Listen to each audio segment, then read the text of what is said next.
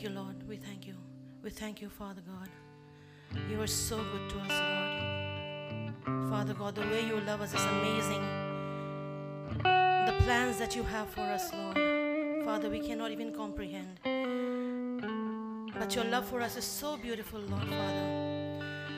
That you forgive us our every sin, our every every time we wander away from you, Lord, Father God, you welcome us back. Father God, Lord, as we come before you, Lord, we praise you. We thank you, Father, for your mercy. And Lord, Father, as we prepare our hearts for Christmas, Lord, Father, we look ahead, Lord. We are planning so many things, Lord. I just pray, Lord, Father, we would celebrate your birth in a way that is special and new, that is different from every other year. Father God, be born in our hearts anew this year. Father God, may we burn for you, Lord, Father. May we learn to love you, Lord. There are so many things that in our lives, Father, that are keeping us away from you. Open our eyes, Lord. Only you can do that, Father. Touch us, Lord. Father, we hunger for you. We thirst for you, Lord. We need you. Father, touch us, Lord, Father, and prepare our hearts, Lord, to worship you.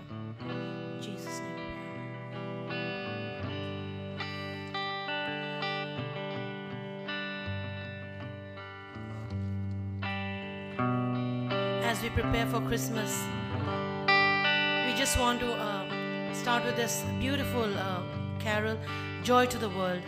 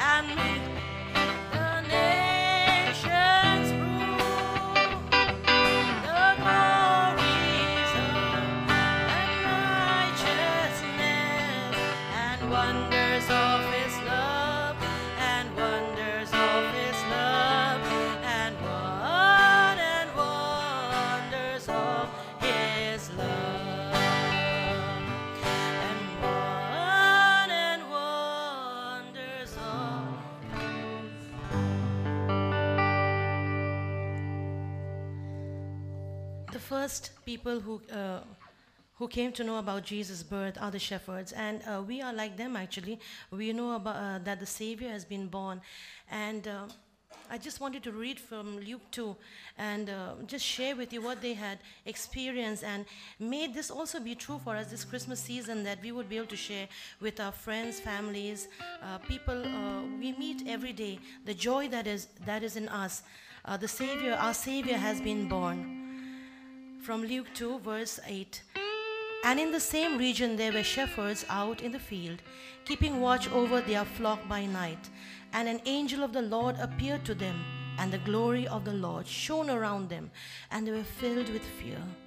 And the angel said to them, Fear not, for behold, I bring you good news of great joy, that will be for all the people.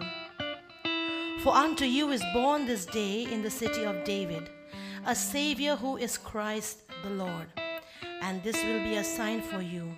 You will find a baby wrapped in swaddling clothes and lying in a manger.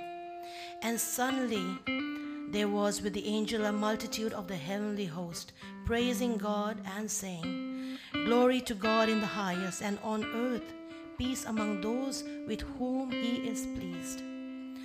Let us go over to Bethlehem and see this thing that has happened, which the Lord has made known to us. And they went with haste and found Mary and Joseph and the baby lying in a manger.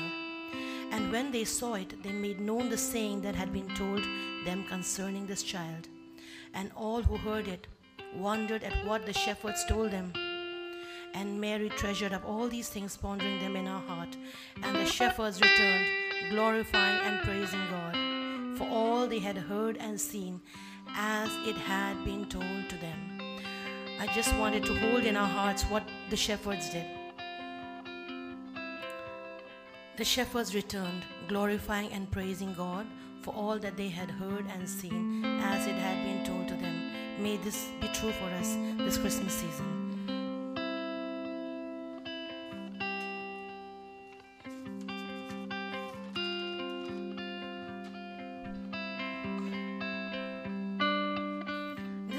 lively song we have made for you. So, would you like to stand up and clap along with us? Yes?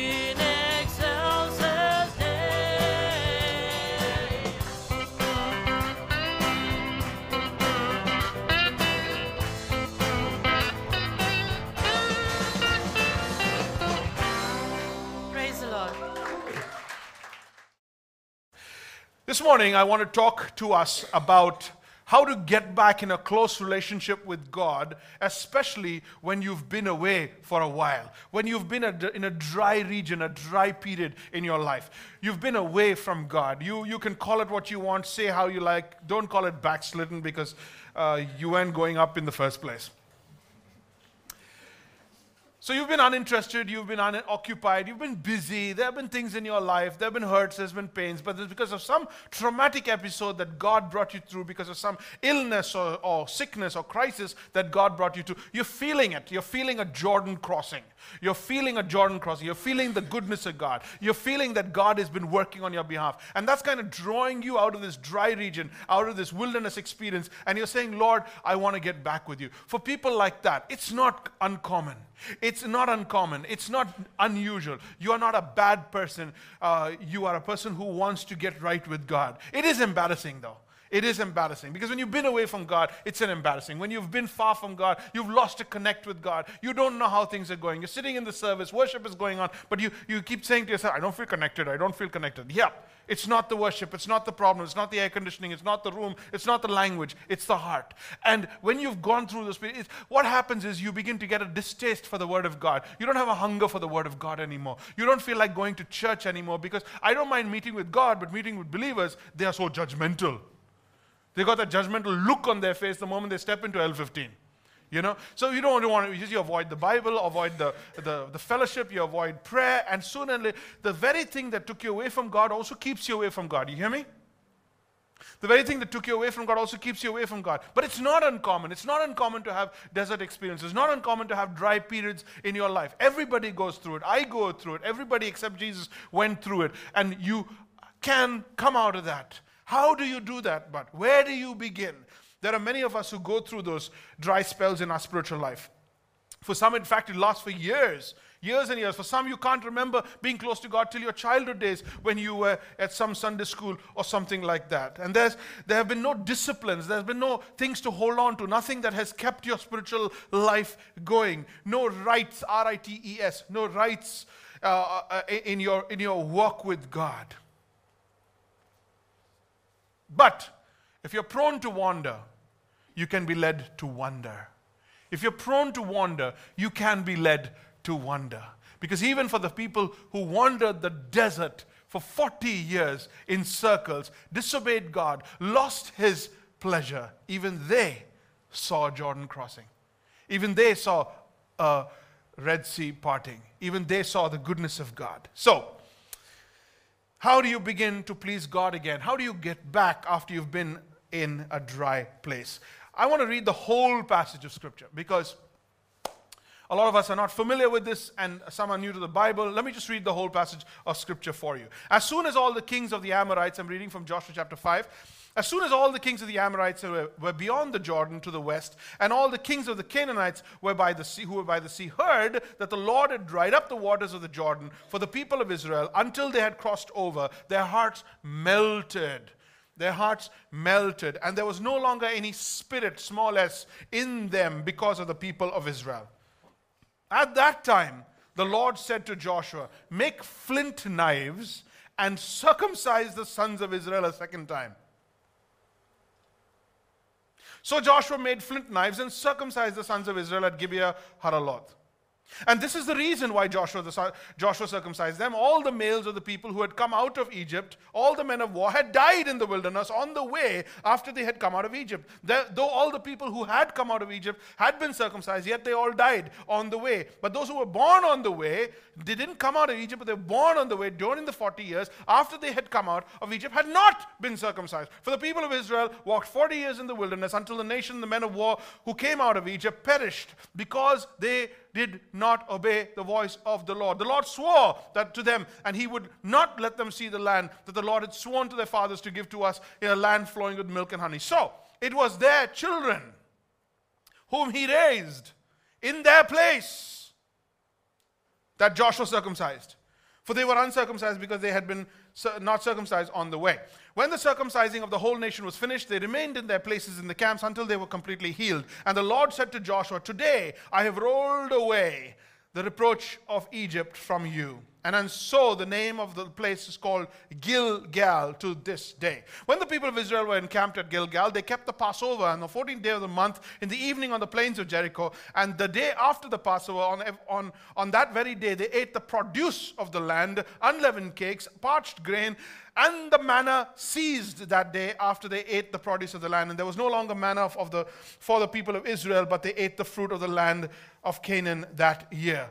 When Joshua was by Jericho, he lifted up his eyes and looked, and behold, a man was standing before him with his drawn sword in his hand. And Joshua went to him and said to him, Are you for us or for our adversaries? And he said, No, I am the commander of the army of the Lord, capital L O R D. Now I have come. And Joshua fell on his face to the earth, worshipped him, and said, What does my Lord say to his servant? And the commander of the Lord's army said to Joshua, Take off your sandals from your feet, take off your sandals from your feet, for the place where you are standing is holy. And Joshua did so.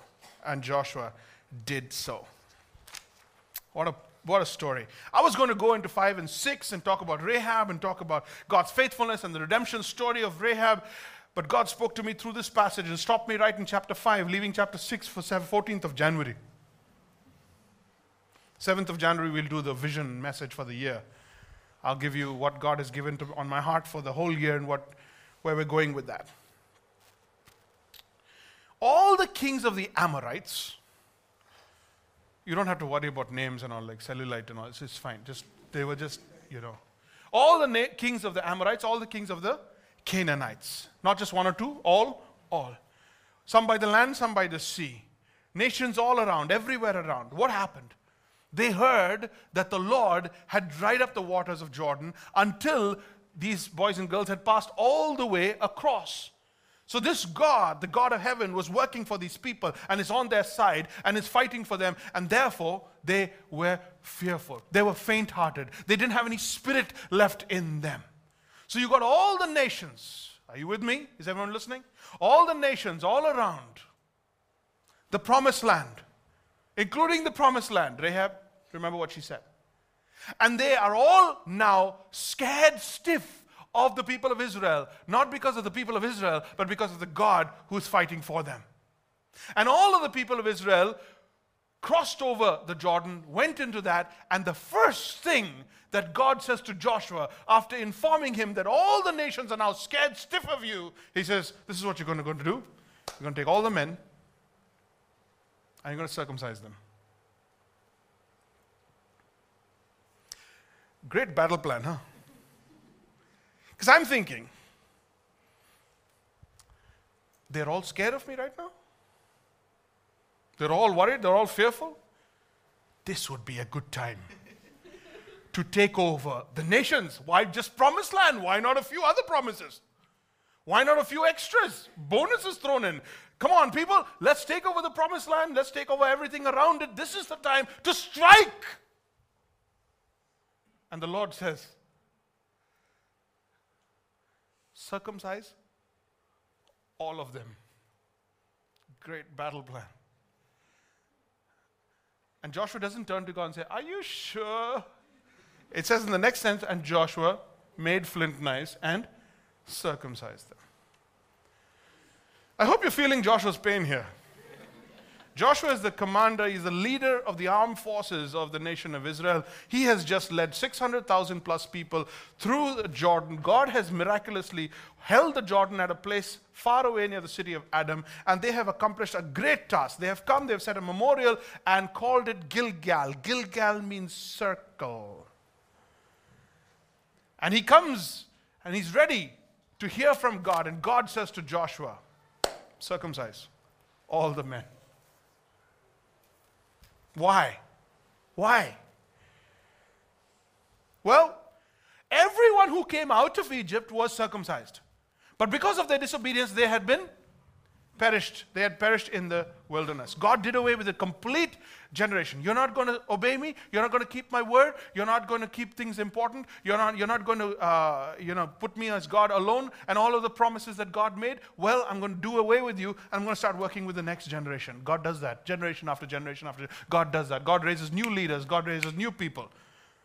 He constantly raises for every generation, he raises his own faithful ones. He says, I will do that for the next generation, but this generation will not see the promised land. And he promised them, You will not see the promised land.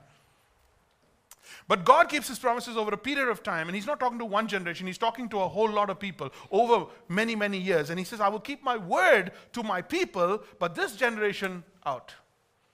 So the generation that came out of Egypt were all circumcised, but they died there. And the generation that was in and born during the wilderness time, 40 years, that's a lot.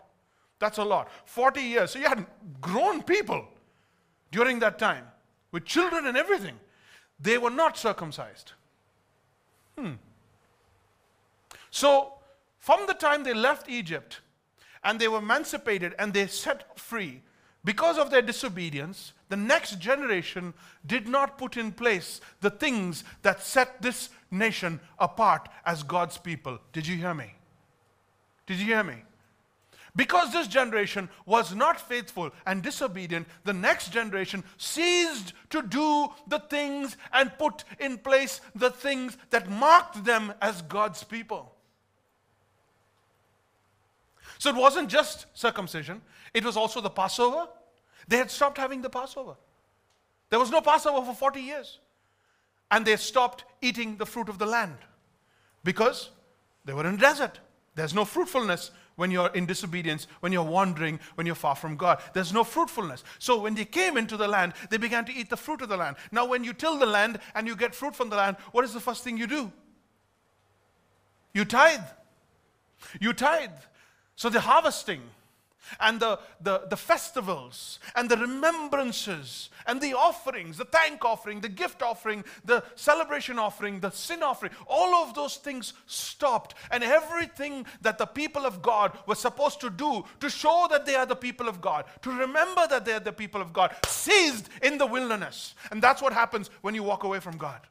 Those are the time, those are the things that happen in those seasons when you're far from God. The things that mark you apart, the things that set you apart, the things that show the world, show the family, show yourself that you are God's people. The things that remind you, ground you, and center you are removed from your life. That's the first thing God wanted to do is set those things in place.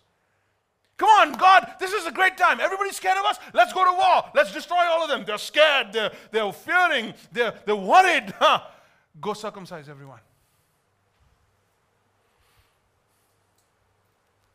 What is circumcision? What is Passover? What is harvesting? Why is it so important? The Bible is very clear. Stephen is giving a, a, a, case scenario, he's giving an explanation to the Sanhedrin in the New Testament, in Acts chapter 7, verse 8. And he's telling them that God had promised Abraham in a covenant marked by circumcision. God had promised and made a covenant with Abraham in a covenant marked by, identified by circumcision. So, circumcision was the mark of God's covenant with Abraham. So, in getting circumcised, they were identifying themselves as Abraham's seed. As Abraham's seed. And that's why circumcision for the male part, because it is a seed issue. Are you with me? It's a seed issue. Every male will be circumcised. Why? Because seed coming out of all of these males are my people. They're set apart, they're cut apart for me. It was a covenant that he had made with Abraham. And in so doing, this beautiful rite of circumcision for these people, they were aligning themselves with Abraham and the covenant promises of God from Abraham. It was a sign, it was a symbol of the contract that they had with Abraham. Every generation renewing their contract with the old. Every generation renewing and continuing that we are part of this descent. We are going to finish this task. Are you with me?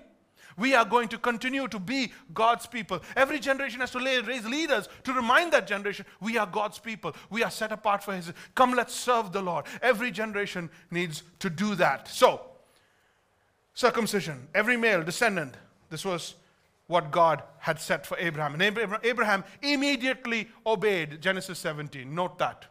Abraham immediately obeyed. Joshua immediately obeyed. Then they had the Passover they had the Passover. So as soon as they camped at Gilgal, excuse me, as soon as they camped at Gilgal, remember what Gilgal is? Gilgal is a place where they set the stones of remembrance in a circle. And they called it Gilgal, and the word Gilgal means circle. And that circle of remembrance was what God was doing there. And as they camped there, the first thing they did was set in place the Passover. This is the third Passover because the first one was when they left from Egypt. The second one was at Sinai when they were breaking out to go to Egypt, to go to Canaan. And now is the third one as they've landed in Gilgal. East of Gilgal, as they land there, the first thing they do is have the Passover. Passover is the Lord's table. Passover is the Lord's table, what you and I just partook of.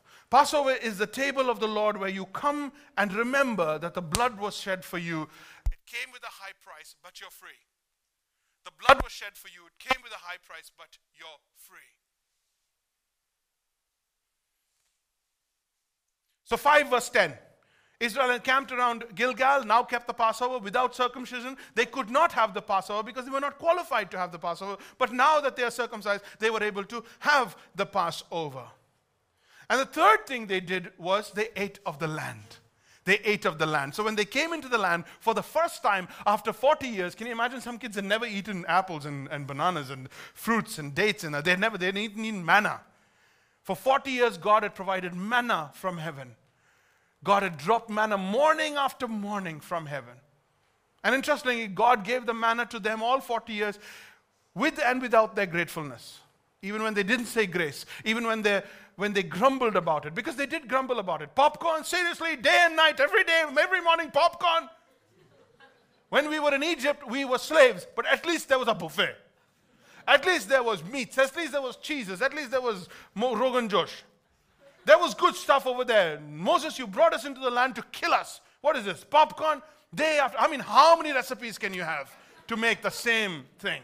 Right? Manna after manna. But they had the fruit of the land. They ate their first meal as the fruit, the produce of the land. And the moment they did that, next morning, manna stopped. Because God will provide your needs even when you're unfaithful, even in your dry periods, even when you walk away, even when you grumble, He will provide your needs. The second reason He provides your needs is even if you're grumbling, your children still need to eat. Because He's a father who will provide anyway. Have you noticed you can wake up with a, with a sour look on your face, or you can wake up with a praise look on your face, and the sun still rises?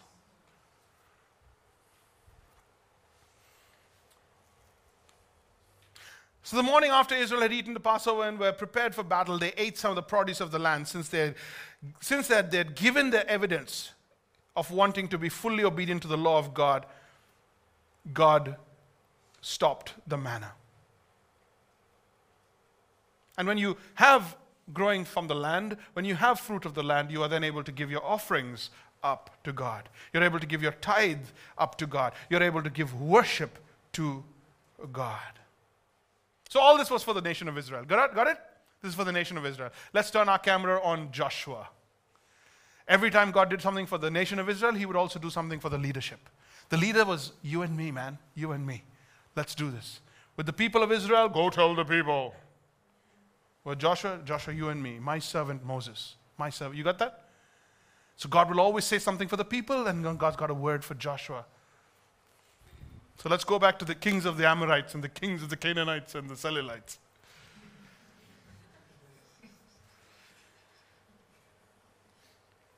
Joshua, the leader of the armed forces of the people of God. He goes out armed, he's got his. What, what are those shells called? Ranks and all of that. He's all alone, nobody cares, but he's dressed up. You know how some of these guys are. They're all dressed up. So he's dressed up. He got his sword, shiny swords, polished it and everything. And he steps out and he goes for a bit of a walk. And the Bible says he was by Jericho. This is the nation, this is the, this is the city that he is going to besiege. They have come to battle with this city. battle. All the wives and children and cattle are sitting there, and all the men all the men are sitting back there. Nobody's with Joshua. He's all alone. And he goes and stands and he surveys the wall, that impenetrable, insurmountable wall of Jericho. I don't know if you noticed, but the closer you get to the wall, the higher it looks. Just saying. But when you see a wall from the sky down, it looks pretty short. Just saying. Google Earth. And Joshua was walking up and down, his sword banging against his thigh, clanging against his armor, and he's saying, Lord, Lord, and he's walking. And suddenly he sees a man standing. Not an angel, not an angel, not an alien,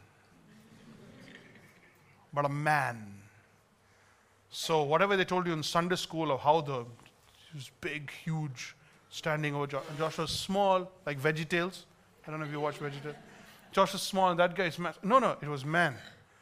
Mano a mano, man to man, eyeball to eyeball. There was a man standing there. And he looked up as he saw a man, and immediately his hand went for his sword, and there was a man with a drawn sword.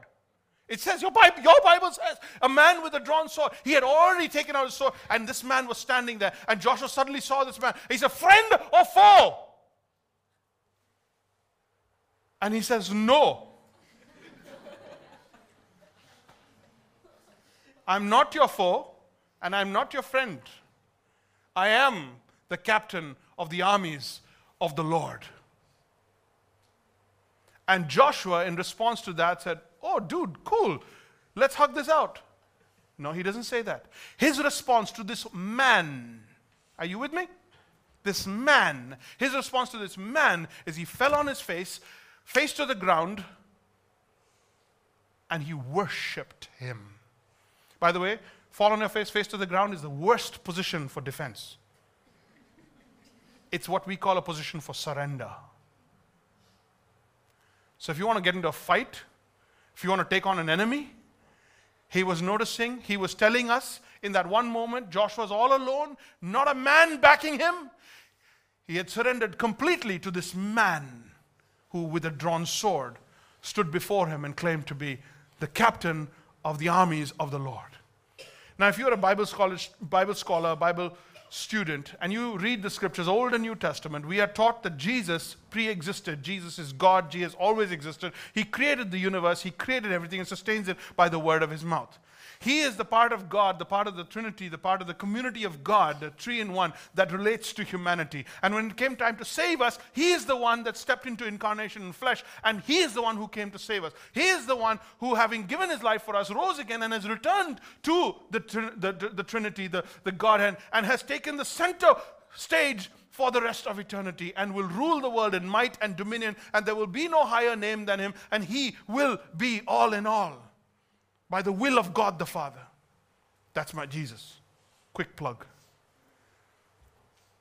And we are taught that this Jesus has appeared to many in the past. And his title, when he appears to people in the past, pre incarnation, is Captain of the Hosts of the Army of the Lord. Jesus is a soldier. He's a soldier with a sword. In Revelation, you go, all the pictures of Jesus are on a white horse coming in an army as a soldier as a soldier. Only on earth, when he came in flesh and blood, when he came as in a manger, was he weak? Was he defenseless? Was he powerless? He became a servant much lower than the angels for the suffering of death, that we may see him face to face. Only for that period of time. So if you have a picture of Jesus and that picture of Jesus is his incarnation here on earth, it's a wrong picture of who he is because he stood there looking like a man but was worthy of worship. No Jew, no Muslim, no Christian is going to worship a man. So when Joshua dropped to his knees, knowing his theology full well, he knew who he was talking about. Let me give you my take on the whole thing. My personal take on the whole thing is as soon as he spoke, he recognized him. He recognized him. He knew who he was talking to. Are you with me? Because he had heard his commands before. The moment he opened his mouth, I says, I'm friend or foe? No. I'm the captain of the armies of Israel. Lord, what would you have your servant do? Does that sound familiar? Very, very interesting. And as Joshua got up from his feet, I'm almost done. Don't lose me. As Joshua got up from his knees, he got up from the ground. And he's in the presence of this man with a drawn sword. He's probably thinking, This is great. All my men are incapacitated. That's no help. I couldn't bring them with me because then the women and the children and the, and the cattle would be defenseless. So I couldn't bring anybody even with me to see this or to, to prepare or to train. But here he is. He's going to tell me a battle plan. He's going to tell me the strategy of how to take those walls down. He's going to tell me how to finish these people off. He's going to tell me how to conquer the land. He's going to tell me and give me a plan and give me some strategy on how to lead God's people into victory. And I'll be that leader. I'm the greatest. I'm the greatest. I'm the greatest. And as he was thinking those thoughts, he says, What would you have me do? And he says to him, Take your sandals off. The, the ground that you're standing on is holy. So much for battle plan. The ground that you're standing on is holy. Take your sandals off. I mean, how do you fight without shoes? This guy is getting lesser and lesser competent for a fight. You see what I'm saying? Lesser and lesser prepared for battle. He's undoing everything about him that is ready for battle. Took all his men away, took his sword away, took his shoes away. And he says, This ground that you're standing on is holy. Why is it holy ground? Why is ground ever holy? Because God is there. Take your shoes off, because God has showed up. Stand down, Joshua. This is not your fight. I'm here for battle. Because when you put in place the things that mark you as God's people, God puts in place the things that mark him as God. When you are obedient to, to, what God has called you to do, Jesus shows up to fight your battle. And all you're left with is holy ground and worship.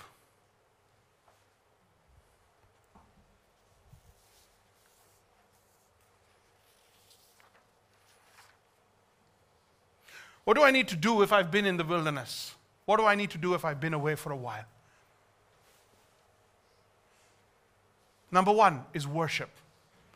Number one is worship. Worship is the circumcision of the heart. Listen very carefully as I close. Worship is the circumcision of the heart. Circumcision means to cut around. Gilgal means circle. The stones of remembrance were in a circle. The stones of remembrance were to tell you what God has done. And that circle is that part of your life, the center of part of your life, of what God is doing, God is pleased with, God is leading, God is guiding, who God is in your life. And everything else that is not of God, not pleasing to God, not with God, not for God, needs to be cut apart. Are you with me? It means to cut away. You cut around that circle. It's circumcision. And as you set that circle apart, you set only what that which is in the circle as holy ground. God, circumcise my heart. Because there's a relationship in my life that you're not pleased with. There's a priority in my life that you're not pleased with. There's a lifestyle in my life that you're not pleased with. See, don't get into this whole spirituality business. It's a waste of time. Don't get into this whole thing about, you know, being on all fire for God and all of that. Don't be on fire. It'll remind you of hell. You be obedient. Be obedient because the only one with the flaming sword is Jesus. Okay? Be obedient. This whole all of these terminologies and phrases and things that we like to use, it's cute. It's cute. I'll, I'll, take that. It is cute. It's great. Oh, this guy's really committed. He's really on fire for God. Mm, I don't know. I don't know. Because I know really quiet people in the middle of nowhere who are following God wholeheartedly. They have circumcised themselves. Everything else that is not of God, is not the work of God, is not the relationships that God gives, is not the priorities that God gives, has been cut away and their hearts are totally dedicated to God. Solomon followed God with a half a heart. David followed God with a whole heart. Yet he sinned in his life, and yet he says he's a man after my own heart. God wants from you not to be on fire and be the more worshipy, worship type guy. God wants from you a heart that is completely and totally. Number one, worship, that's circumcision. It's a heart issue. It's a heart issue. It's a matter of the will. That's where you make decisions. In the heart, you make a decision. It's not about your weaknesses. It's not about your personality. It's not about your circumstances. Either you want it or you don't want it. An entire generation was killed off, was perished off in the wilderness. Why? Because they were disobedient. They didn't want it. It's as simple as that. They did not want it. They were disobedient. Colossians chapter 2 verse 11 says, "In him, that's Jesus, also you were circumcised with a circumcision not made without hands, but putting off the body, OFF, putting off the body of flesh by the circumcision of Christ." So what Jesus did is he cut away the flesh from your spirit.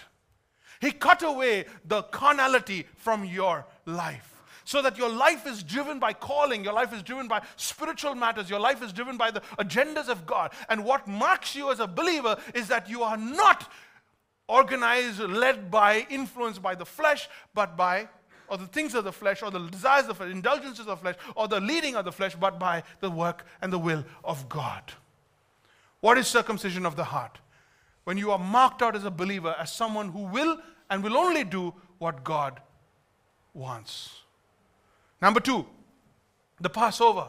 The Passover. They put the Passover in place. If you've been in the wilderness, you put the Passover in place. Observing the Lord's table is the Passover. It is a ritual of significance to our personal faith. When you avoid the Lord's table, you forget what God has done. When you avoid the Lord's table, it's not long when you find yourself at another table.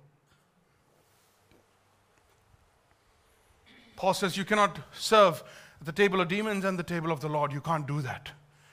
And Satan wants you to avoid the Lord's table. He will do anything he can and feed you some rubbish about your job, about your health, about he will say any stupid lies on Saturday night and Sunday morning and keep you from the Lord's table. Why? Because when you're away from the Lord's table, it makes you more suitable and qualified for his table. When you're away from the Lord's table, you don't declare the Lord's death until he comes. And when you declare the Lord's death until he comes, the time of his coming declares his death, his judgment, his condemnation, and he does not want to be reminded about his future. Am I yelling enough? Do you get that? Do you get the, the significance of the Passover? Do you see the significance of the Lord's table? We call it the Lord's table and we call it the Lord's day. You come to the table to declare victory. You come to the Lord's table to say, we do this in remembrance of you until you come. Why? What's hap- going to happen when you come? We're going to go to heaven. Yeah, we already knew that. What's going to happen when he comes? He's going to be destroyed. Because the flesh and the world are under his control and he's going to be destroyed. The flesh is going to be destroyed. The world is going to be, all the influences outside of God will be destroyed. And he does not want to hear about his future. He only reminds you about your past.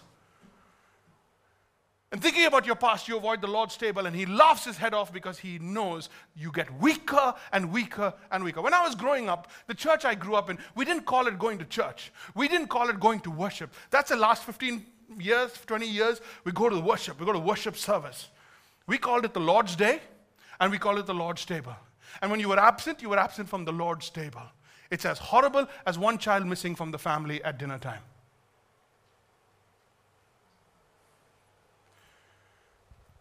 Why should you come to church regularly? Why should it be a conviction? Why should it be something that you will not compromise on? Because every time you miss the Lord's table, you qualify yourself for the other table.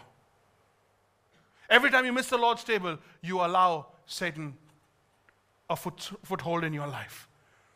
So as soon as they got in there, they began the Passover. Why were they qualified to have the Passover? Because they were circumcised. So if your hearts are right, you'll want to be at the Lord's table. If your hearts are not right with God and doesn't want everything and only what God has, you will not want to be at the Lord's table. Am I right or am I right?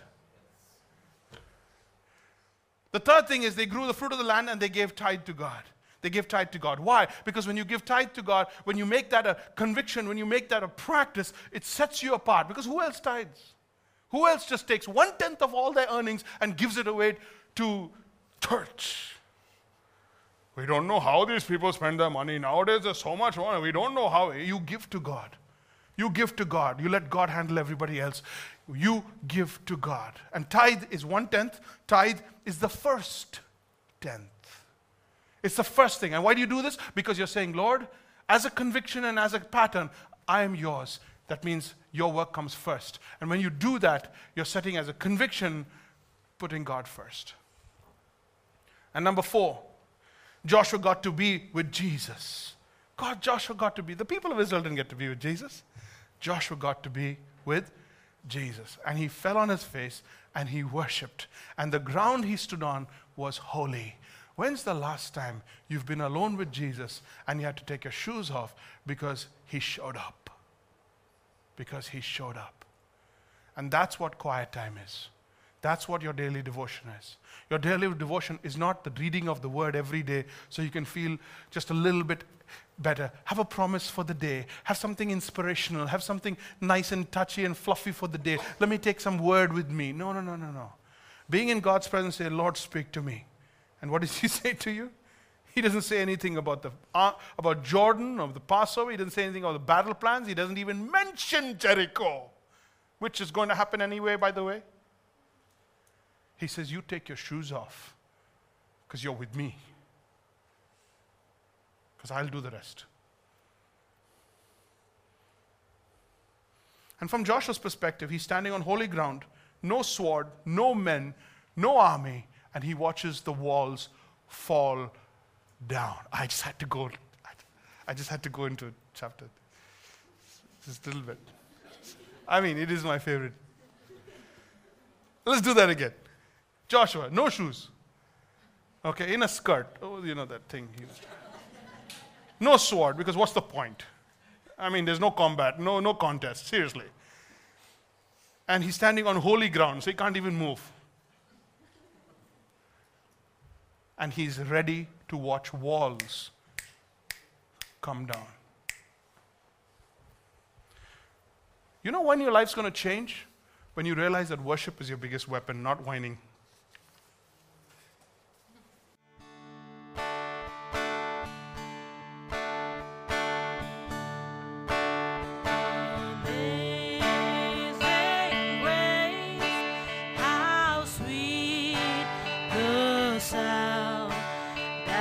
That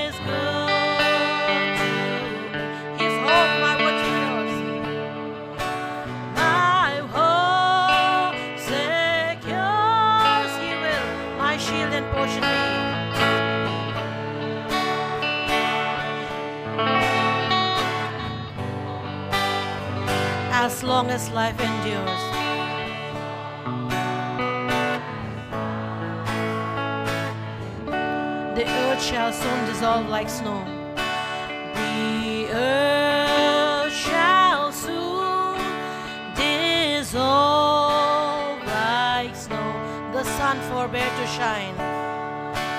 Forbear to shine. But God